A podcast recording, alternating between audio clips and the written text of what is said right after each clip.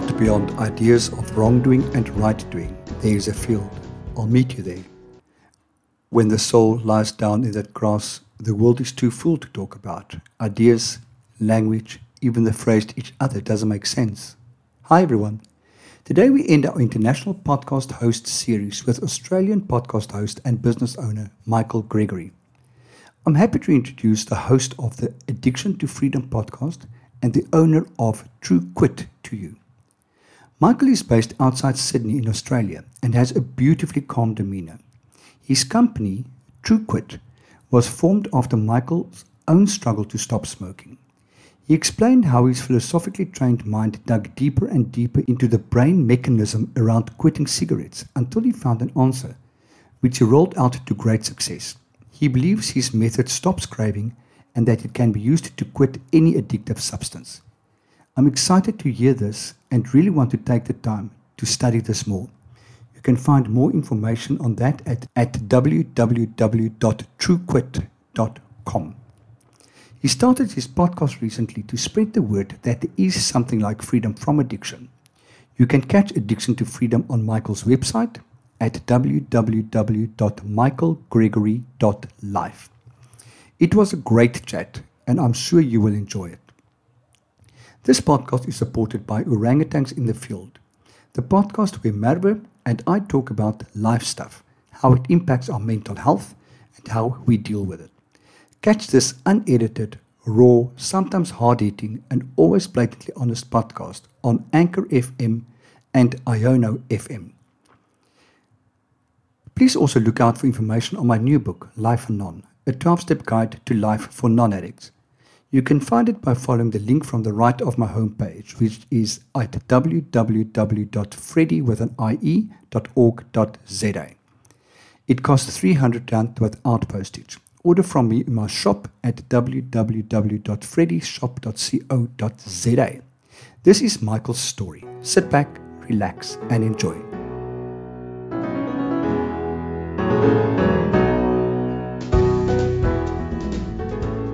Michael, I'm going to say good day because I think it's what possibly good afternoon or good evening where you are and good, very good morning where I am. So, afternoon where I am. Afternoon. And, uh, Yeah, and I'll say I'll say good day if you like. Good day, mate. yeah, that's it. It's, it's obvious where Michael comes from if we go to the good day, mate concept.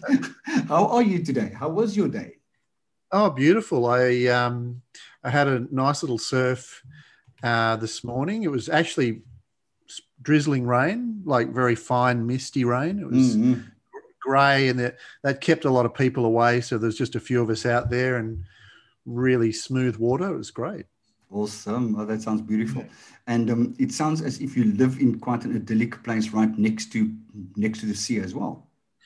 I do. Uh, if I walk down the road I live on, about a couple of hundred yards, there's a, a like a little bu- little tiny bay where you know fishing boats come in. Yeah. And if I just walk another couple of hundred yards, it'll be at the beach. Oh, but wow. I don't surf there. I, I drive to another beach where there's better waves. So, yeah, that's so, the one thing. Know, I've, down the coast. Oh, cool! That sounds wonderful. And you you were born and bred in Sydney, am I correct? Well, yeah, actually in the Blue Mountains, which which is west of Sydney, west of Sydney. Okay. Um, and my folks moved around quite a lot, so I was probably I think I counted up 14 schools or something. Oh my word. Yeah, That's until hectic. eventually yeah, eventually I went to boarding school for the last 5 years. And then my adult life has mainly been in Sydney, okay. except for the last 8 years I moved down here which is 2 hours south of Sydney. Okay. So those so those initial 13 schools were all primarily primary school mostly um, primary um, school. Two, yeah, yeah, there were two high schools because what would happen is my father worked in a bank, okay. and they'd transfer us. Yeah, and so there'd be a transition school, and then while we're finding a permanent place to live, and then yeah. you go to the regular school after about six months when you finally they yeah. bought a house. So, so that happened many times. Good grief. Yeah. I, I'm, I need to be careful not to go all, all counselor on you, but it just sounds fascinating to, to, and, and it will be interesting to see how, how did that influenced you in terms of your social skills because I think you can either go one or two ways and say kind of, you know, I, I embraced the idea of meeting new new people, new friends. So I'm very social, or I couldn't make friends and I withdrew. So which, which one did you do? I think probably there were different periods. I think I became used to being in a new environment. That came along with like feeling like an outsider. But then I learned the process of, you know, being an outsider and then and then integrating into a new environment. Yeah. But internally, so that's externally. Internally, it made me not blindly accept that what the environment is always has to be the same. Okay. And that led into, you know, I think that partially led into other deeper questions, which led me, you know, Mhm. um, to, along to, the road. to the way we're going to go later on. So, Yeah. And Michael, did you grow up in a in a household where there was religion or a sense of spirituality? I grew up in a household where there was basically fundamentalist Christian um, beliefs. Okay. But they weren't um, a, the fundamentalism that usually you've got. So you've got my Orthodox Jews, let's say, and then Yeah. you've got you know um, non-Jewish Christianity, yeah. and this was a kind of a hybrid. Uh, it came out of America, where they kept all of the Jewish feasts and everything. So we didn't have Christmas or birthdays, Okay. but we had all the Jewish feasts. okay. However, they also believed that Jesus was the Messiah, and they and the New Testament. So they kind of took the whole thing on, not really understanding, you know, what I understand now, that you know the new, according to you know in Christian terms, uh, the New Testament basically came along and, and, and, and overcame all of that other attempt to be one with God through all the rules. Mhm. You know, later on, I, I looked at all different religions and spent a lot of time in Buddhism. Okay. And so I've had a mixture of, you know, in my adult life, you know, Christian mystical experiences and um, Buddhist um, experiences, and um, and I would have to say that I, I don't find a conflict there at all. In Okay, fact, I don't find a conflict with anybody's because I think essentially we we all, um, in a way, exist in the same way, uh, fundamentally. You know, so it's just a matter of how that's expressed. Yeah. I mean, I know, author, you know, traditional Christians would say, but you know, there's only one way, and I'd say, well, why? Yeah. Why are you saying that? And they'd say, well, because Jesus said, I am the truth, the way, and the light. And, and I would say to them, well, when Jesus said, I, what, what do you think his experience of that was? What do you think he meant when he referred to himself as I? Yeah. If you understand that, well, then it opens up that expression to be not a singular individual human, but I being not separate from anything. Okay. Awesome. And where would you say do you stand today? Do, do, you, do you subscribe or do you, do you follow a specific dogma or religion or where do you stand? I would say that I have absorbed uh, what I call on the street regular Christianity would would um, suggest, but I find that to be a lot of uh, blind assumptions with unquestioned beliefs. Um, but at the core, um, I think that at the core, if you just look at what Jesus said and what he was pointing to and encouraging, I, I, I feel a great affinity with that.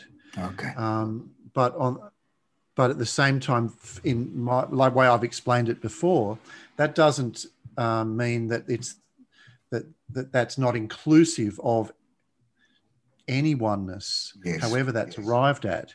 And I actually don't think Jesus would have a problem with that. but you know, a lot of people will call me a I heretic for saying that. Yeah. Yeah. No, I I hear you. That sounds awesome. So it sounds all inclusive. Well, not all inclusive, but it sounds inclusive, Yeah. Accepting, which are beautiful concepts that I like. And I, I love the concept of love. We're talking about love, love self, love others. And we were born through love to love. Those are the things that I really like personally. And that's kind of what I'm here from you. Well, it's funny you should you you, you when you said that word, I, that's literally what I was thinking, because in both, well, if you talk at look at any wisdom tradition, love is the beginning, the middle, and the end Mm, of the way, and and and and you can take away that timeline and and and in, in an experience of the truth of that that is which is timeless which is ever present which is all inclusive part of one expression of that is inherently love yeah. you know and i mean there are other ways to say it which would be like peace joy Yes. um, but it's all essentially what we are. So, you know, and concepts really chop it up artificially, so they can only really point to the the lived experience of that. Yeah. Awesome. So you mentioned before we started recording that you studied philosophy. So did, did you leave school and, and went to university and, and philosophy was your major? It was. Okay. Um, How did that I- happen? What, well, well, uh, uh, I mentioned that I grew up in a kind of a fundamentalist kind of hybrid form of Christianity, and that actually that group turned out to be corrupt. My parents left that. okay. So when I was fifteen, and and I I and and I went to a Catholic boarding school. Well, So okay. that was a very big contrast. And then when they left that, it was a big shock. Like suddenly, all the things that I was brought up to believe unquestioningly were now up for you know Yeah. not necessarily trusted. Yeah. Um, so so that sent me on a real quest to find out what what is the go, what is true. Yes. And then so when I left and went to uni, I did study economics as kind of, you know, satisfying my parents and the part of me that felt that I needed something so-called safe. Yes. Uh, but then my major passion was was philosophy, okay. and I ended up doing a double major and um, economics and philosophy. Okay. And uh, but it was the philosophy that I carried on with, really, in a way. And people would say, "Why do you want to do that?" And I and I said, "Well, usually, you know, you hear about people studying philosophy when they when they're old, older, let's say." And I said, "I don't want to do that. I don't want to realize all these things at the end of my life and wish I could have known them earlier and put them into practice." Yeah. So I want to study it now because it's going to make my life. It's going to give me more richer. It's going to. It's going to uh, give me the realizations I need now for the rest of my life. Yeah. Don't you think that life is kind of happening the wrong way around? we, gather knowledge and we gather possessions as we get older. While it will actually Yeah. be quite nice to start with the knowledge and the and the possessions and kind of discard what we don't need as we go along. You know, and, and, Yeah. and, and, and end in a coffin that, that actually can't take any possessions and anything else. You know, so- Yeah, that's interesting. Yeah. Well, well, you know, it, it, I think about some, you know, the, the Western way of living's only been around, you know, call it a couple of thousand years, even not even. Prior to that, we lived in communal groups um, where um, there was a minimal amount of possessions, Yeah. and generally speaking, everything was provided by the group effort. And there wasn't such a focus on needing to gather stuff and accumulate stuff. It wasn't even practical to do that. Mm. So this focus that we have of you know the nuclear family and um, gathering wealth and um, as if that's actually security Yeah. um, and all of that getting in the way of really experiencing what is really satisfying and really meaningful and uh, yeah so so we kind of think well I'll, I'll just gather this wealth and get a bit secure and then i'll worry about what makes me happy thinking but then we get caught up thinking well this is the stuff that Yeah. is making me happy but then, you, then you, plenty of people get that and, and they're worse off Yeah. I'm not saying there's anything wrong with that i mean something that, Yeah. that, that I enjoy as a as a thought process is to drive through uber wealthy neighborhoods and to look at these castles that that, that, that we have created and gathered and assembled. And I think what's the ego need that drives this need to have the space, to take up so much space on the on this earth? Mm. so that that's really philosophical. But a little story about philosophy that when I was at varsity, I had to have a I had one semester where I needed one more credit. So I took philosophy. oh good And um, Who- did you study I studied at, U- at, it was then the Rand Afrikaans University in Johannesburg, in South Africa, which is now called University of Johannesburg or U, yeah, UJ, University of Johannesburg. Yeah. And many, many, many years later, I applied. I wanted to do a higher degree, and I applied for my student record. And I looked at it and I said to my husband, "Oh wow, I took philosophy." He said, "Oh, what did you what did you study?" I could not remember anything, not ah one topic, one subject, one lecture. I remember that we had went for a Sunday night dinner at the lecturer.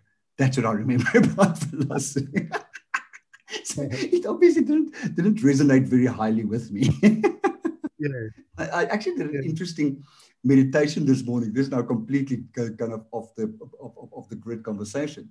And the conversation, the, the meditation was about going into yourself and going through your life stages and seeing yourself at certain stages in your life, what your body was like, what you were feeling, what, what you were thinking.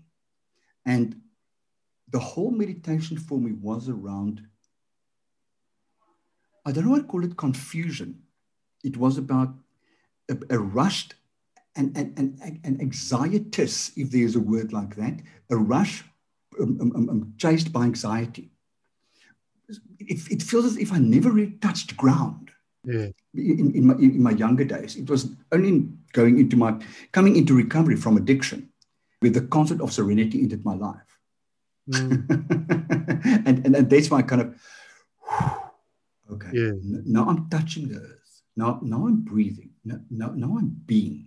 Before that, Mm. everything's a blur, an absolute, absolute blur. that makes a whole lot of sense so I want to hear about your podcast. So your podcast is called Addiction to Freedom. yes And am I correct if I say that looking at Audrey, it's a relatively new new endeavor for you? Or, or has Yes. it been going long, just not a lot on Audrey yet? No, no, it's um, it's new, and it's really kind of sprouted out of my the last ten years of work with helping people with, you know, smoking addiction. Cool. So if these two are that um, intricately linked, take us through the journey. Okay, well, I, I was an acupuncturist. I worked as an acupuncturist for many years. I, f- I would have to say I failed when I tried to help people with acupuncture to quit smoking. I used what I learned with the traditional addiction protocols, and only 30% of people would succeed, which is the same statistic. 30% is the same success rate as willpower. So I figured out that I wasn't making any difference. Maybe those people were just using willpower. And so I stopped doing that for 10 years. And then I ended up consulting to this group that were doing a laser acupuncture treatment. And I thought they Laser. were laser, which is laser. Uh, the laser is a way of activating the acupuncture point. Okay. There's many ways to activate the acupuncture Okay. point. Um, and I thought they were quacks and unqualified. But anyway, eventually I, I went and had a look and I made them call all their clients and I was surprised they were getting a better result than I was getting. So I became interested again. And I thought maybe the laser was the, the magic difference. So I, I, um, I tried that. And, and one day, um, this client rang me up and after three months of not smoking he rang me up and said i'm smoking again and i really couldn't understand this because i thought well all the drug is out of your system in 10 days so I, in my thinking back at that time, I thought the drug equals the addiction. So if the drug's gone, you're not addicted. So what and why? No. How, how did that happen? And anyway, I looked down at the bin and there was an unopened packet of cigarettes, and I thought I could have one of them. And and I really really was seriously contemplating. I thought, you know, I went through my mind. There were, you know, seven thirty at night. Nobody in the clinic. Nobody would I wouldn't, you know, I could get away with it really. And I yeah. thought, hang on a minute, I'm I'm wanting a cigarette now, and I haven't got any nicotine in my body for 10 years. Okay. And I thought, well, hang on a sec. I'm having a mental craving. This is what it is. It's a mental craving. It's a it's a real thing. Mm. This is the missing piece. And um, and then I tried to find out what that mental craving was and disappeared. And I thought, well, I wasn't quick enough, you know. So next time it happened, I, I tried to find it again. It disappeared. Each time I thought, I'm just so quick, I can't find it. And then one day I thought, what if what I'm doing to try and find it? Because I studied Qigong. I don't know if you know what that is. Yes. Yeah. For, for, for people who don't know, it's kind of an internal martial art like Tai Chi, um, which makes you very sensitive so that you can feel inside your body. So, anyway, um, I thought, what if what I'm doing, you know, I was using the Chinese diagnostic system as well to try and figure it out. But what if what I'm doing is actually making it disappear? So then I tested it out the next time and I had the craving and I delayed to try and find it. And then it, the craving stayed until I then tried to find it and it disappeared. I thought, oh, maybe this is it. So then I tried it again and again and again and verified that every time, and it was not using willpower, right? And and it was it was almost effortless. And I thought, could it be this simple? But I have to say, it took me 10 years to really unpack that. So now uh, it's there's a model of four stages that your brain goes through when it generates a mental craving. And I've been able to articulate those different stages and the mechanism of what one leads to another. Yeah. And and also what the mental craving actually is in in um, I mean in terms of in terms of our lived experience, put it that way. I know there's descriptions in terms of neurochemical, but I'm talking about lived experience, and um, and then after then and then the development of a way of training people to retrain their brain because I was still having mental cravings after 10 years, even though yeah. I wasn't smoking. And so do many people who have been addicted to a substance or not just a substance, but a behavior yeah. or, or all sorts, right? So the brain changes. And just because you're not eh, doing that activity or having that substance doesn't change the brain back. It yeah. still keeps generating these cravings. Um, so I've developed a way to progressively retrain the brain back to not generating those cravings. And you know, there's other things involved like fight or flight, and you know how the brain itself uses mechanisms that are there to protect us and yeah. help us, um, but it co-ops them and it, it gets it, to try and adapt to the addiction, and that adaptation needs to be reset. Yeah. So I've developed a pathway through helping people stop smoking. And then the you know I was having people you know asking me to help them with all sorts of addictions, and I thought, well, I don't have the time to look at every single addiction. I don't have the expertise of the nuances of all the individual ones, but I can create a core kind of toolkit that anybody could use for any addiction um, to retrain their brain around their chosen addiction of, that they want to deal with. And so that's where addiction to freedom came along because you see, I realized that the same process, the same mental process, is occurring in all sorts of areas of our life that are not traditionally called addictions. Yeah. Um, I mean, there's some starting to come to light now, which we mentioned, like porn addiction, sex yep. addiction, codependency addiction. Um, now we've got social media addiction. Have you mm. seen the mm. movie The Social Dilemma? I unfortunately did. yeah, unbelievable. Well, it's, it's a definite addiction, right? Yeah. And but then there are other things more subtle, like I would say that negative thinking, or even Ooh. so negative thinking is is an addiction, and also positive thinking, like being overly optimistic yeah. in order to deal with a lack or whatever, is yeah. also an addiction. But you, but even going further, even being addicted to thinking, any thinking. Oh, I call it I call it mental masturbation. exactly. How much of our time do we do we spend not thinking? Yeah. Right now, it's there are times when we're engaging in a sport, when we're engaging in a in an activity um, that's in, engrossing, and co- our attention is being held in other senses. Let's yeah. say, um, but what happens is that that when those things stop, our addiction to thinking continues, and um, and that prevents us from actually mm. experiencing and, and, and, by the way, just I'll just go a little bit further there. Um, our th- thinking is made up of concepts, right? Strings of concepts, clusters of concepts, which create identities in the world microphone, screen, mm. table, house. But guess what? Beyond what we can see in front of us, beyond what we hear, it's imagined. And that's the truth of the reality of it right now. The rest of the world we are holding and as a lived experience in our own imagination. And that is the way it exists for everybody. Now, sure, I can go to my the go to the place outside that I'm imagining right now, and and and it will exist in the way that it exists there. Yeah. And and this place here will be the imagined space.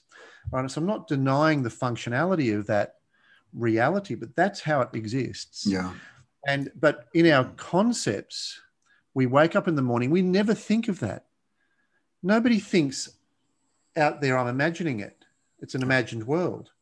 Everybody has this mapped out physical world geolocated around us. Mm. And we're holding this construction alive constantly through thought.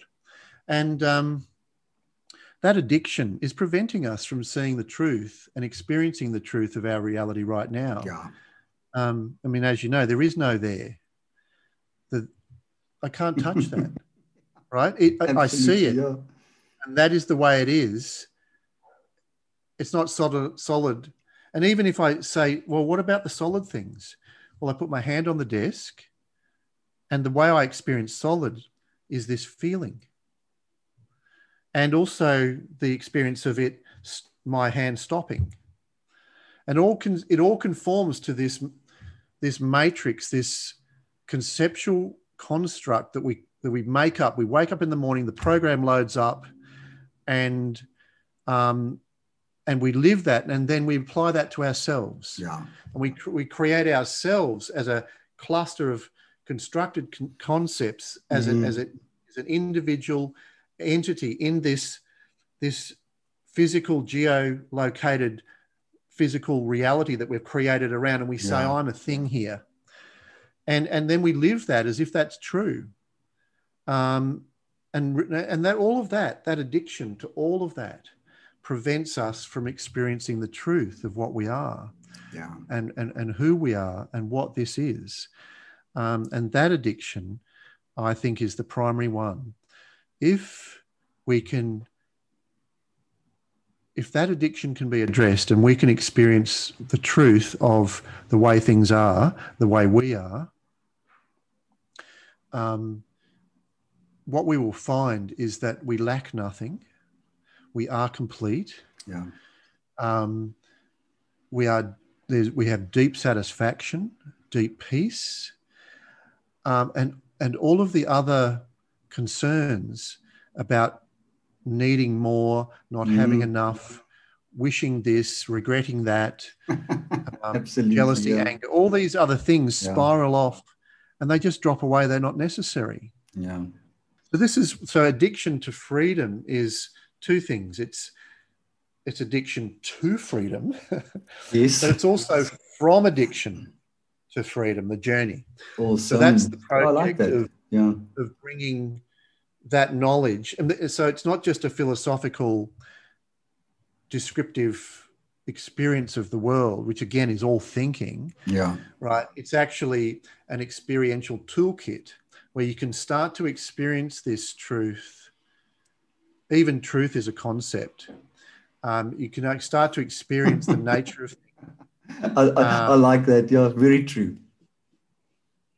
Yeah, so that's the project, and the way it's manifesting at the moment is a series of conversations um, and um, a poetry that I put on Instagram, and um, and the toolkit that I'm going to be providing, and the coaching that I'll be giving, similar to the way I do it with my stop smoking clients. Yeah. I um, I, I do a weekly um, Zoom meeting Oh, cool. where we, we interact and I help people im- implement the, the tools and understand them. So, That's wonderful. Um, yeah, and it's kind of become necessary because I can see people already going in this direction. They're already asking for it. So I'm creating the space Yeah. for those people who want to go there or people who who want to join from wherever they are. Yeah, that that that sounds really really something cool.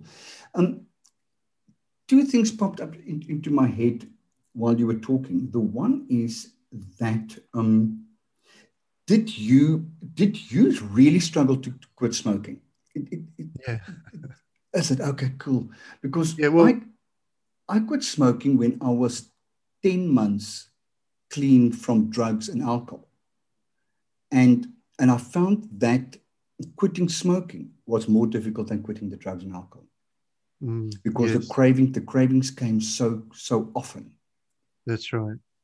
and and that, and, and I, I, I think I learned more about the recovery process by quitting smoking than I did with the other two.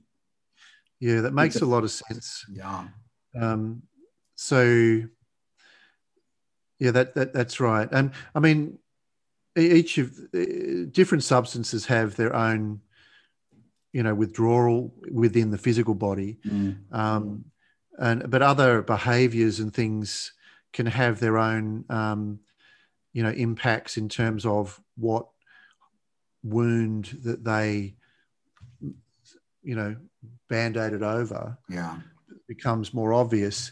Um, but but if you can deal with the craving, um, you realize when you you do that that that there, the craving disappears.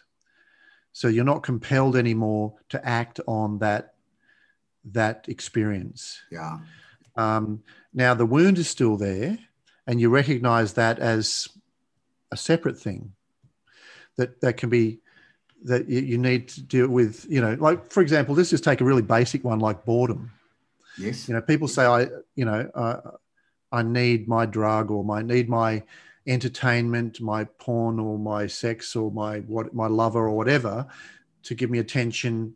Otherwise, I'll be bored out of my brain Mm. you know so you can actually deal with the craving of that when it occurs the craving can go you can recognize literally um, that there is no craving and you're still you can still be bored but the, that gives you the clarity that the boredom is something separate and i and i need to i need to solve that problem in something that meets that need better than because this this whatever this fix was behaviorally or chemically Yeah, or whatever yeah. It, it's net, it, it doesn't actually satisfy that it doesn't solve that problem of boredom Absolutely. the boredom continues it's not even addressed it continues to exist once you get rid of the craving for the the addiction side you can you then very clearly you can see well now I can look at the boredom. So what, what's going on there? Yes. You know, or, or whatever else was underneath. Yeah. And the two don't need to be linked. See, a lot of people think that in order to get deal with addiction, you have to deal with deep-seated psychological issues. Mm-hmm. You don't. Yeah. You you can you can deal with the addiction separately, but and but but in the process you realize that whatever deep-seated psychological things you've got, you have a choice then to to deal with those in a way that really meets their need. Yeah. Something that I find interesting is with my clients is that concept of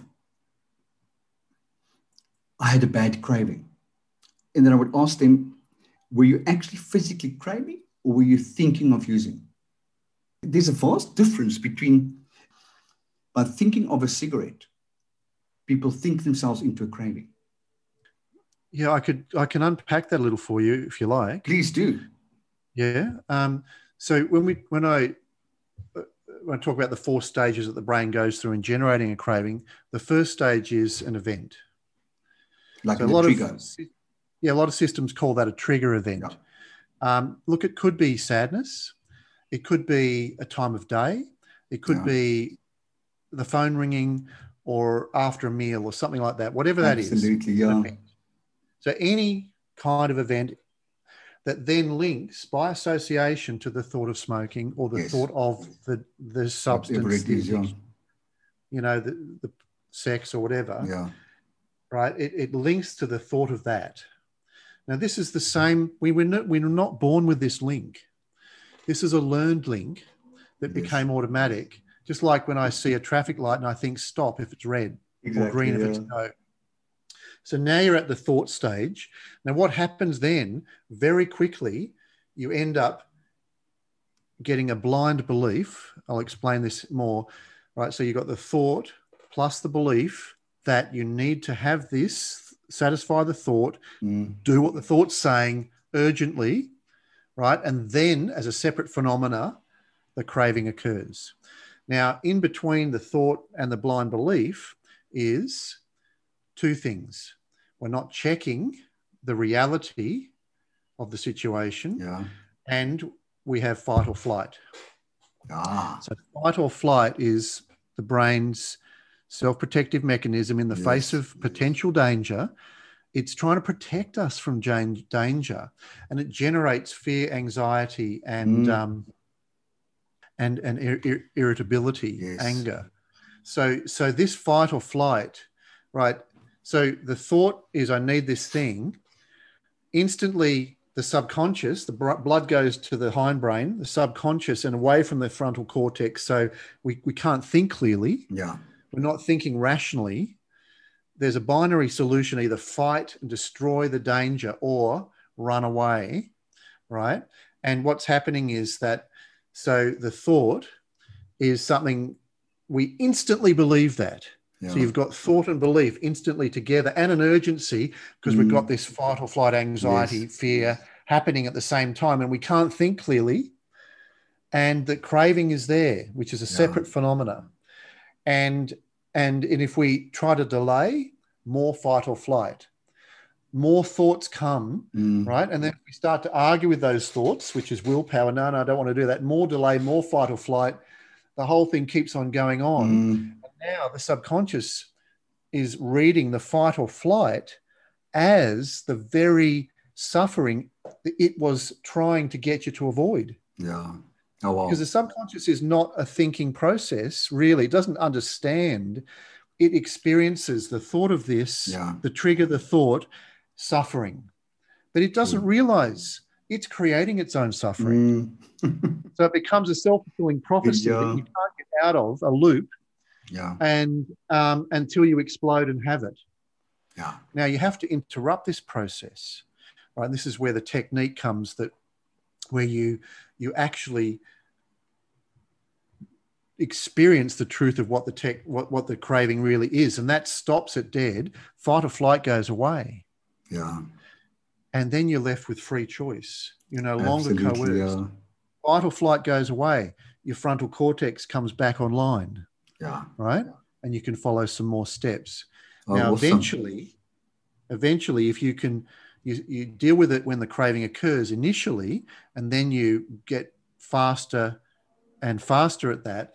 And then you do that very same technique after the thought, because the thought and the belief happen very quickly. Yeah.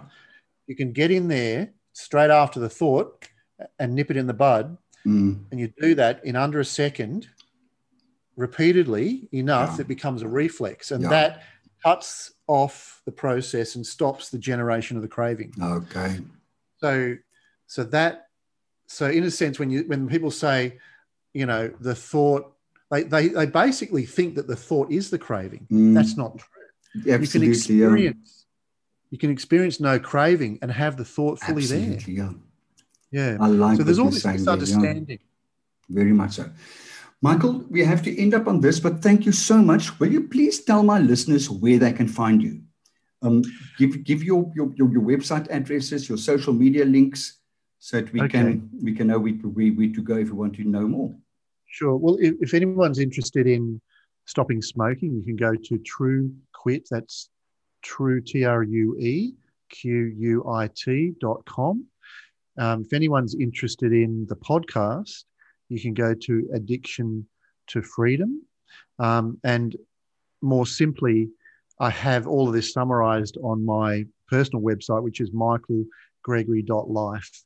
Um, it's been a real pleasure to meet you, Freddie. And I feel like this, like there's like we could, we've only just begun talking. So, Absolutely. Um, but it's always that way. It's always that when it's a good conversation, it always ends like that. So, no, I absolutely, I absolutely love this, and um, I need, I need to learn to not make appointments after my after a podcast because um, I always have to end the podcast because I've, I've, I've got an appointment, and I kind of, Freddie, Yeah. no, but also. Yeah.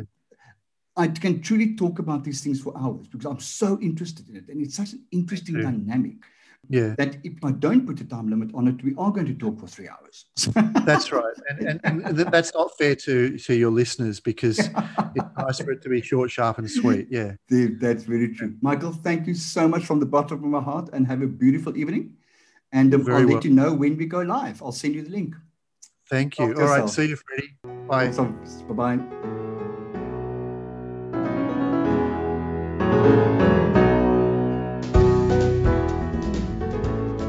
I have said it so often and am probably going to say it many times more in the future. But I absolutely love how two complete strangers with one common interest can meet up on a communication platform and live as friends. I loved Michael's beautiful, caring energy and his passion for what he is doing. My wish for him is to help every smoker who ever wanted to quit and to make the world a healthier and happier place because of his work. If you want to know more about what I do, please feel free to connect with me on my website, which is www.freddie.org.za, or find me on Facebook at either Meet Me in the Field or Freddie Counselor, or on Twitter at, at Rensburg or Instagram at Freddie Counselor. Remember that Freddie is always spelled with an IE at the end. Thank you for listening. Be safe. Bye.